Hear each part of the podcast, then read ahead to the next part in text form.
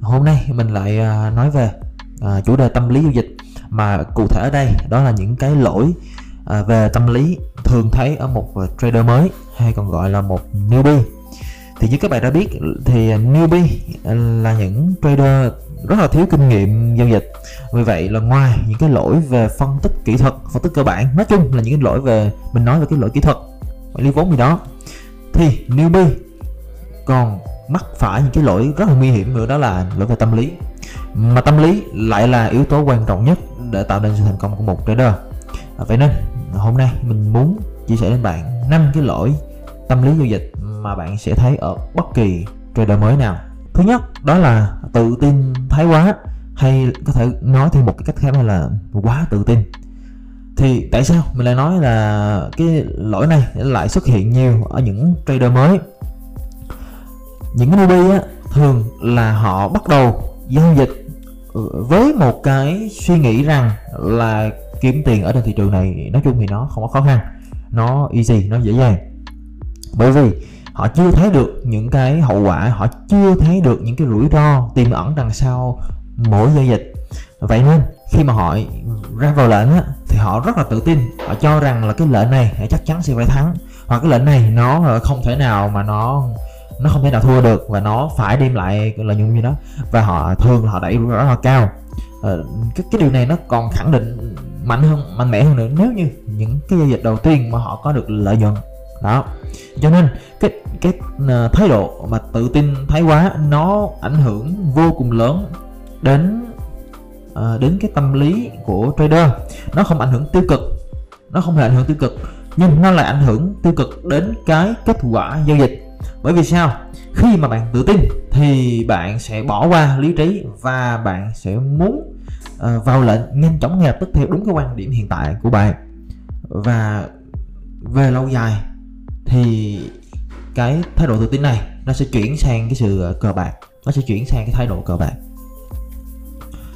Điều thứ hai cái cái lỗi thứ hai đó là không thể quản lý cảm xúc cá nhân quản lý cảm xúc cá nhân nó nó khó hơn nhiều so với lại quản lý rủi ro. Bởi vì sao? À, bởi vì á, là cái cảm xúc của chúng ta nó nó, nó mơ hồ hơn là những con số trên biểu đồ. À, cái chuyện mà không thể quản lý cảm xúc cá nhân á, nó không nó nó không nó không chỉ riêng là vấn đề trong trading của với của với cái trader mà nó còn là trong cuộc sống nữa. À, nếu như ở trong cuộc sống thì bạn là một người rất là dễ tức giận bạn là một người ờ, rất là dễ bị cảm xúc điều khiển thì uh, các quyết định của bạn nó sẽ trở nên uh, sai lầm. Thì đến khi mà bạn đã uh, có nghĩa bạn đã ra quyết định rồi thì bạn mới phát hiện rằng là mình đã có một quyết định sai nhưng mọi thứ đã muộn. Thì trong trading trong trading nó cũng vậy.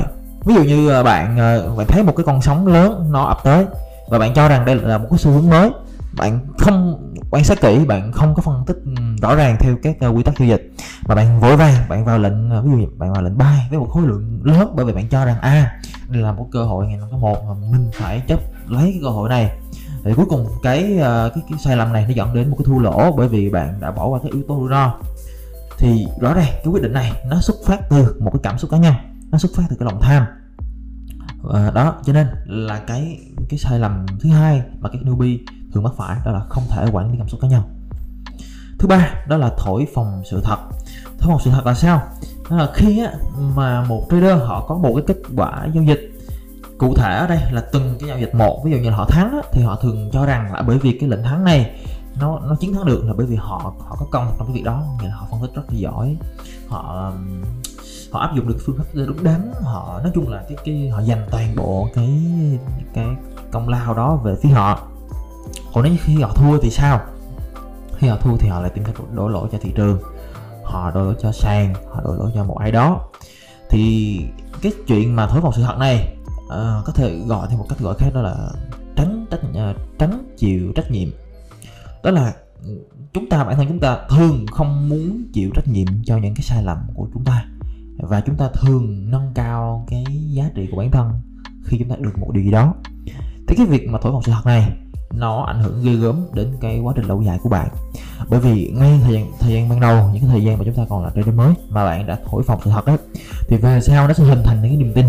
Càng về sau thì bạn càng đổ lỗi nhiều hơn. Càng về sau thì bạn càng à, tự tin thái quá nhiều hơn. Đó thì rất là nguy hiểm.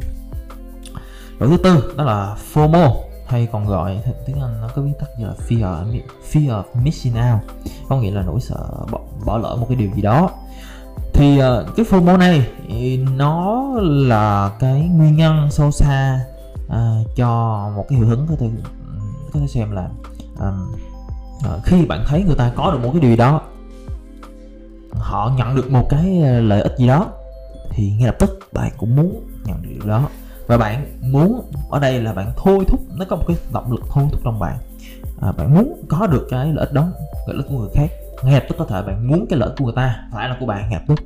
Bởi vì bạn sợ. Thật ra đây là một cái nỗi sợ chứ không phải là lòng tham. Bởi vì sao? Cái động lực để mà bạn hành động đó, đó là bạn sợ bị bỏ lỡ cái cơ hội mà người khác đã có được. Thì cái cái FOMO này nó nguy hiểm là sao? Nó cũng làm mờ mắt bạn. Bạn cũng không còn hành động theo lý trí nữa.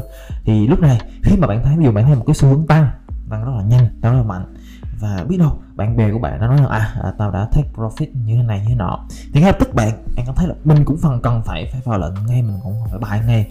Thì lúc này bạn không còn phân tích nhiều nữa mà bạn chỉ muốn bài thôi. Thì khi mà bài giả sử trường hợp như đã thua lỗ thì sao?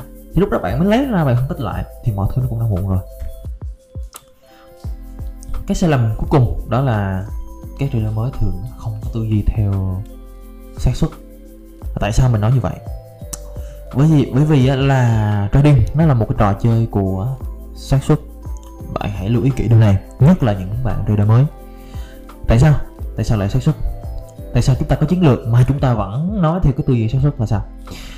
Hiểu cho đúng như thế này bất kỳ một lệnh giao dịch nào cũng tồn tại những cái xác suất thắng và những xác suất thua.